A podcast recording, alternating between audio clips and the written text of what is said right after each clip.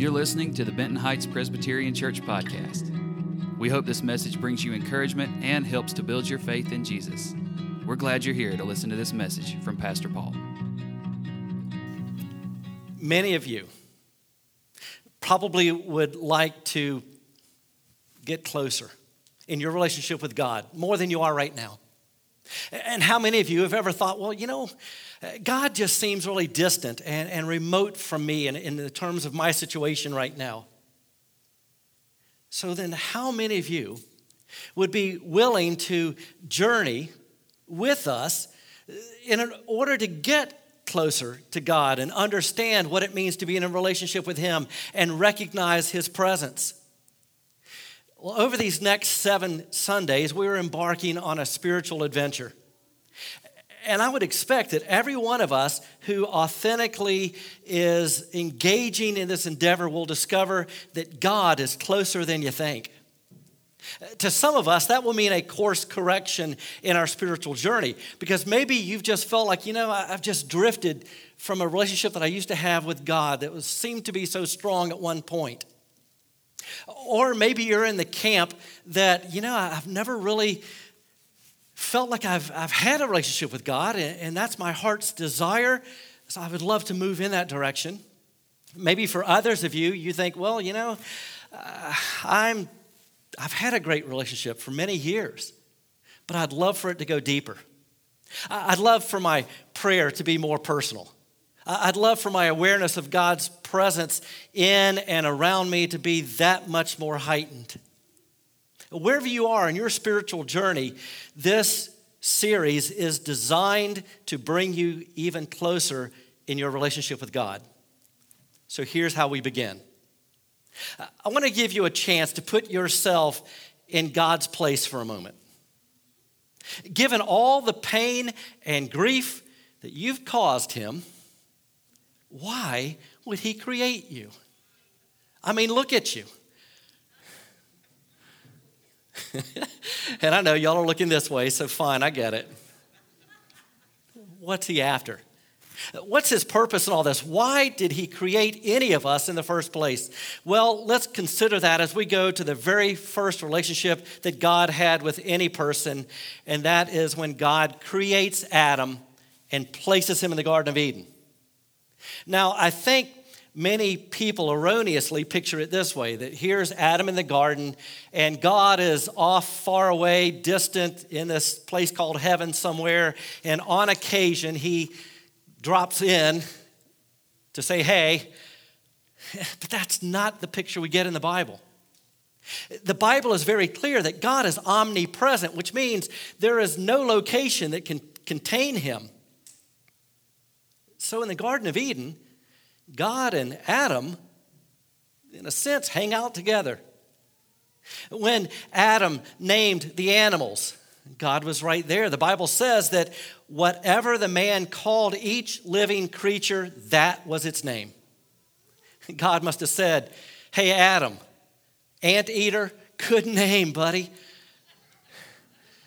Rhinoceros, okay. And when, when you think about when God created Eve, Adam must have said, Hey, God, good job. I didn't know you had that in you. Adam and Eve were, among other things, very close with God. What they did, they did with God. Where they went, they went with God. Until that fateful day when they made the decision to disobey God. It's referred to as the fall. Now, prior to the fall, God comes to the garden to walk with Adam in the cool of the day. Apparently, that was routine. They would walk together. But this time, Adam was not there. And God calls out, Adam, where are you? Well, there's a rustling behind the bushes, and from there, this timid voice says, Well, I was afraid. I hid. I heard you. God wanted to be with Adam, but Adam didn't want to be with God, and God's heart breaks, but God doesn't give up. You see, God's great desire is to be with Adam. Even though the relationship was violated because of Adam and Eve's choice, because of their sin, God continued to want to be in a relationship with them. God longed for that intimacy, that hanging out time. So God would walk with Adam's descendants, and, and every once in a while, one of them would get it. And we would hear like this of Enoch, that Enoch walked with God, or of Noah, that Noah walked with the Lord. It wasn't that God was being elusive. It wasn't that he was creating these huge hoops for somebody to jump through in order to be with him. It's just that they didn't want to be with him. Most people hid, but God didn't give up. One day, I, kind of picture that God must have said to his angels, Now, watch this. We're going to create a new people called Israel. And I am going to be in a relationship with them in such a way that everyone else is going to want to be in a relationship with me. And the Bible records a new pattern of relationships with God. So, talking about a grandfather, his son, and grandson, the Bible says God was with Abraham, God was with Isaac, God was with Jacob. And in these relationships, God would do some surprising things to teach people what it meant to be with Him. Jacob had a son named Joseph. We heard his story last week briefly. We know that there was a lot in Joseph's life that did not go well for him. But the strangest thing kept happening. Joseph was sold into slavery, but the Bible says the Lord was with Joseph in slavery. He was put into prison, but the text says while Joseph was there in prison, the Lord was with him. Later on, when the people of Israel were being led out of Egypt, the text says, By day, the Lord went ahead of them in a pillar of cloud to guide them on their way, and by night, a pillar of fire to give them light. So the people would know He was with them. It's like God kept saying, I want to be with you. I want to hang out with you.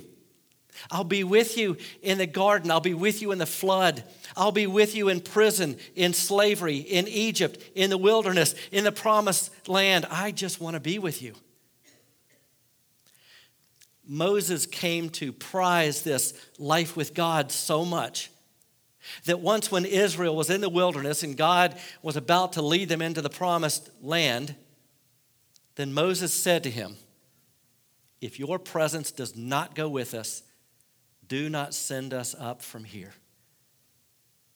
What Moses was saying is, God, I'd rather be with you in the wilderness than in the promised land without you. Are you picking up on God's great desire? What the greatest desire of his heart is, it's to be with his people. And on and on this theme would continue until until God puts into action his plan from the foundation of the world. And he says, in effect, I'm going to go down there then. And God sneaks down here. In the middle of the night, he is born in a manger. Do you remember the conversation the angel had with Joseph, a different Joseph, when he informed Joseph about Mary's pregnancy. The angel said that Jesus would also have the name Emmanuel, which means God with us. And at the end of his ministry, Jesus confirmed all of this. Then the 11 disciples went to Galilee to the mountain where Jesus had told them to go. When they saw him, they worshiped him, but some doubted. Then Jesus came to them and said, all authority in heaven and on earth has been given to me. Therefore, go and make disciples of all nations, baptizing them in the name of the Father and of the Son and of the Holy Spirit, and teaching them to obey everything I've commanded you. And surely I am with you always to the very end of the age. When you asked Jesus to be your Lord and Savior, that is your leader and forgiver God sent His Spirit into your life to be with you forever. God's desire to be with you is so central that at the very end of the Bible, when God sets everything right, the fulfillment of human existence is described in almost the same terms. From Revelation, we read, And I heard a loud voice from the throne saying, Look, God's dwelling place is now among the people, and he will dwell with them. They will be his people, and God himself will be with them and be their God. God's desire and plan extends all the way through eternity. Now, let's get specific and talk about what this means for us today. When the Bible says that the Lord was with Abraham or, uh, or Joseph or, or Moses, what did that mean? What did that look like? And how do we experience it? Well, God can use an infinite variety of ways to express His presence for us. He can use Scripture, creation, other people, art, solitude, world events, etc. Our part, my part, is to learn to continually focus my attention on God, to think about Him, talk to Him, ask for His help, tell Him my plans, pour out my heart, complain about my problems, give thanks for the blessings. So, this week, let's start here. You're at work and your sense of anxiety and worry is increasing. Think about the presence of God. Think about His greatness, that He's big enough to care for you through whatever is looming. When you're faced with some kind of temptation, be upfront with the Lord about that temptation. I mean, He knows what you're facing and ask Him for help to get through that through the best route of escape possible and the courage to take it. If you're facing a problem in life, pour out your heart to Him. If you're thankful or happy, tell Him and be specific. Are you getting the idea? If I were to boil down the practice of all human spiritual life, I should say, if all spiritual life into a single statement from Scripture, it would be this I keep my eyes always on the Lord. When you and I do that,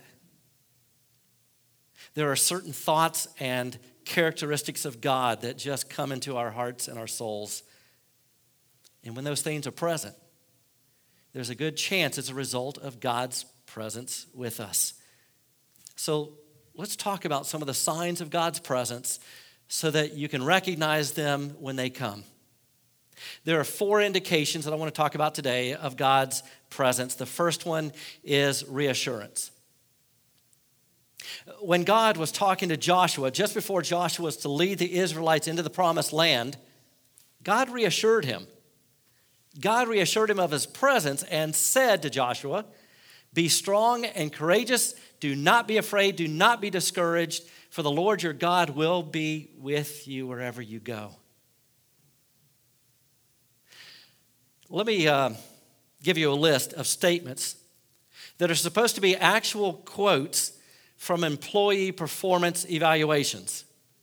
Now, obviously, these are poor work employees. Actual quotes. I would not allow this employee to breed. this employee is not really so much of a has been, but more of a definite won't be. This employee is depriving a village somewhere of its idiot. He doesn't have ulcers, but he's a carrier. If you see two people talking and one is bored, he's the other one.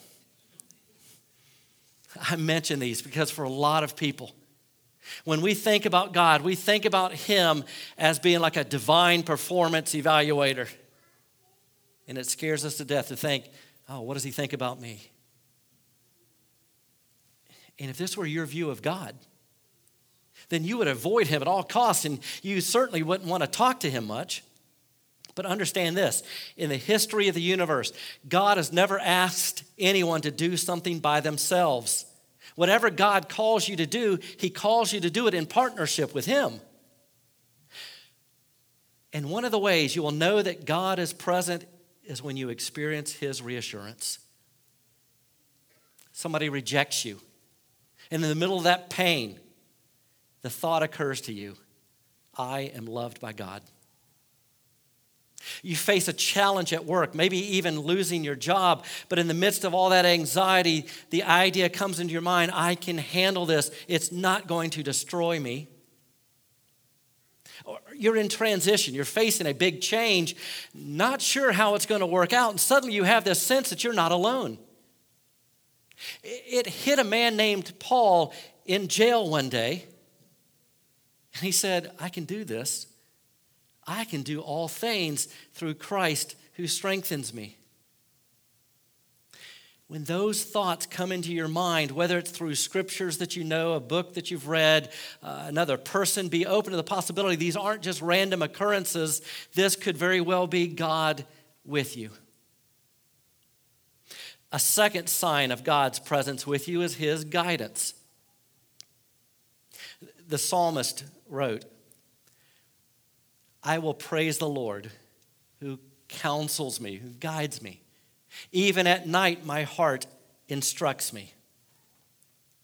Sometimes guidance will come to you in a situation like you're in a store. The cashier, the clerk is just seeming like a, like a machine. Everyone kind of treats them that way, just next, next, next. But all of a sudden, you get this urge to look him or her in the eyes and maybe in the quiet of your heart, say a prayer of blessing over that person. Or you're stumped at work and all of a sudden an idea breaks through that is just what you needed. Or you're feeling distant from your child and all of a sudden an opportunity to build a bridge and reconnect is dumped in your lap. Or you're about to say something stupid, something self promotional and damage inflicting in this still small voice in your head says, Shut up. Remember, Jesus is Emmanuel, God with us. So be open to the possibility that God is doing what He said He would do. He is with you, He is reassuring you, He is guiding you. The third sign of God's presence is one of those areas that you feel, well, I'm not so sure. It makes me think that He's really for me. But it's one of the greatest expressions of his love and desire to be with you, and that is conviction. Jesus said that when the Spirit of God is present, he will prove the world to be in the wrong about sin and righteousness and judgment. This is one of the hardest aspects of God's presence. The truth is, my desire for God can be pretty selective. Sometimes I want God not to be around. You know, most of the evil and darkness in our lives can only exist when there's hiddenness.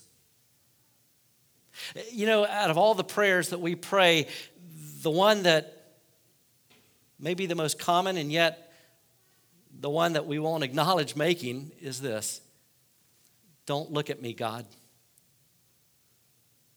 It was the very first one spoken after Adam and Eve's sin. God came to walk with him in the garden. He wanted to be with the man and the woman, and he asked, Where are you? Adam's reply, I heard you in the garden and I was afraid, so I hid. Don't look at me, God. A parent with an anger problem decides to berate their kids because they're so frustrated, and that parent gets this rush of pleasure from inflicting pain. But they've got to first say a prayer Don't look at me, God. An executive who's going to pad an expense account, an employee who's going to deliberately take out something on a coworker to make them look bad a Christ follower who makes financial decisions that keeps them from being a tither, one who is going to be kept from being the kind of steward that God wants them to be. A student who looks at another student's paper on an exam. A longtime church member who relishes an opportunity to pass judgment on someone else a participant in a bitter divorce who chooses to hang on to resentment and self righteousness. First, you have to say a little prayer. You're not going to say it out loud, of course.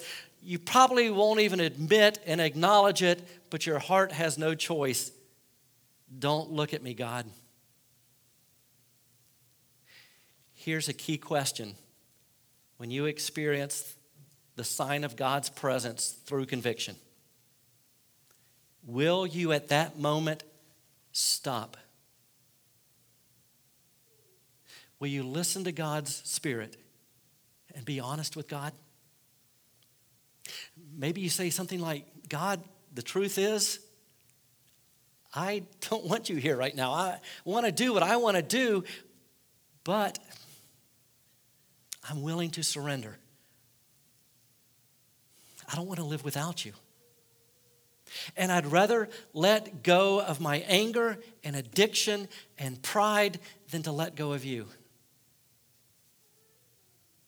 And the fourth sign of God's presence is joy. The psalmist says, You make known to me the path of life. You will fill me with joy in your presence, with eternal pleasures at your right hand. What is your capacity for joy? Jesus said to people who refused to follow him, who refused to be with him, He said, It's like this We played the pipe for you, and you did not dance. Sometimes when we feel God's presence with us, you'll know because a little voice inside your head says, Dance. Or if you're Presbyterian, move in a kind of a rhythmic manner. Some of you will be in a car leaving church with music blaring and you're kind of singing and dancing and, and looking like a fool, and that's going to bring you joy. Others of you are going to be next to somebody in a car that's singing and dancing, look like a fool. and That's going to give you joy. Some of you will have put in intense effort at work and accomplished something significant. It's really good. And you have this strange sense of satisfaction, and that brings you joy. Or you see a sunset or the face of someone you love, and that brings you joy. Or you'll feel a rush of gratitude for no particular reason at all, just the goodness and thankfulness that you're alive, and that will make you feel joy. God's greatest desire is to be with you. He has expressed it from cover to cover in the Bible. He has gone to great lengths to let you know of it and He is showing you signs of it every day.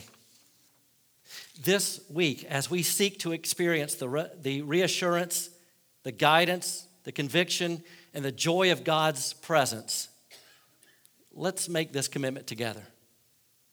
That for the next six days, we'll do everything in our power to focus on God, even if it's outside our comfort zone. That see what this week holds for you, and then go from there.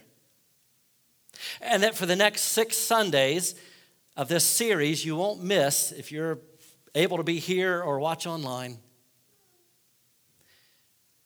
And that you will reach out and grasp the hand of the one who's already reaching down to you.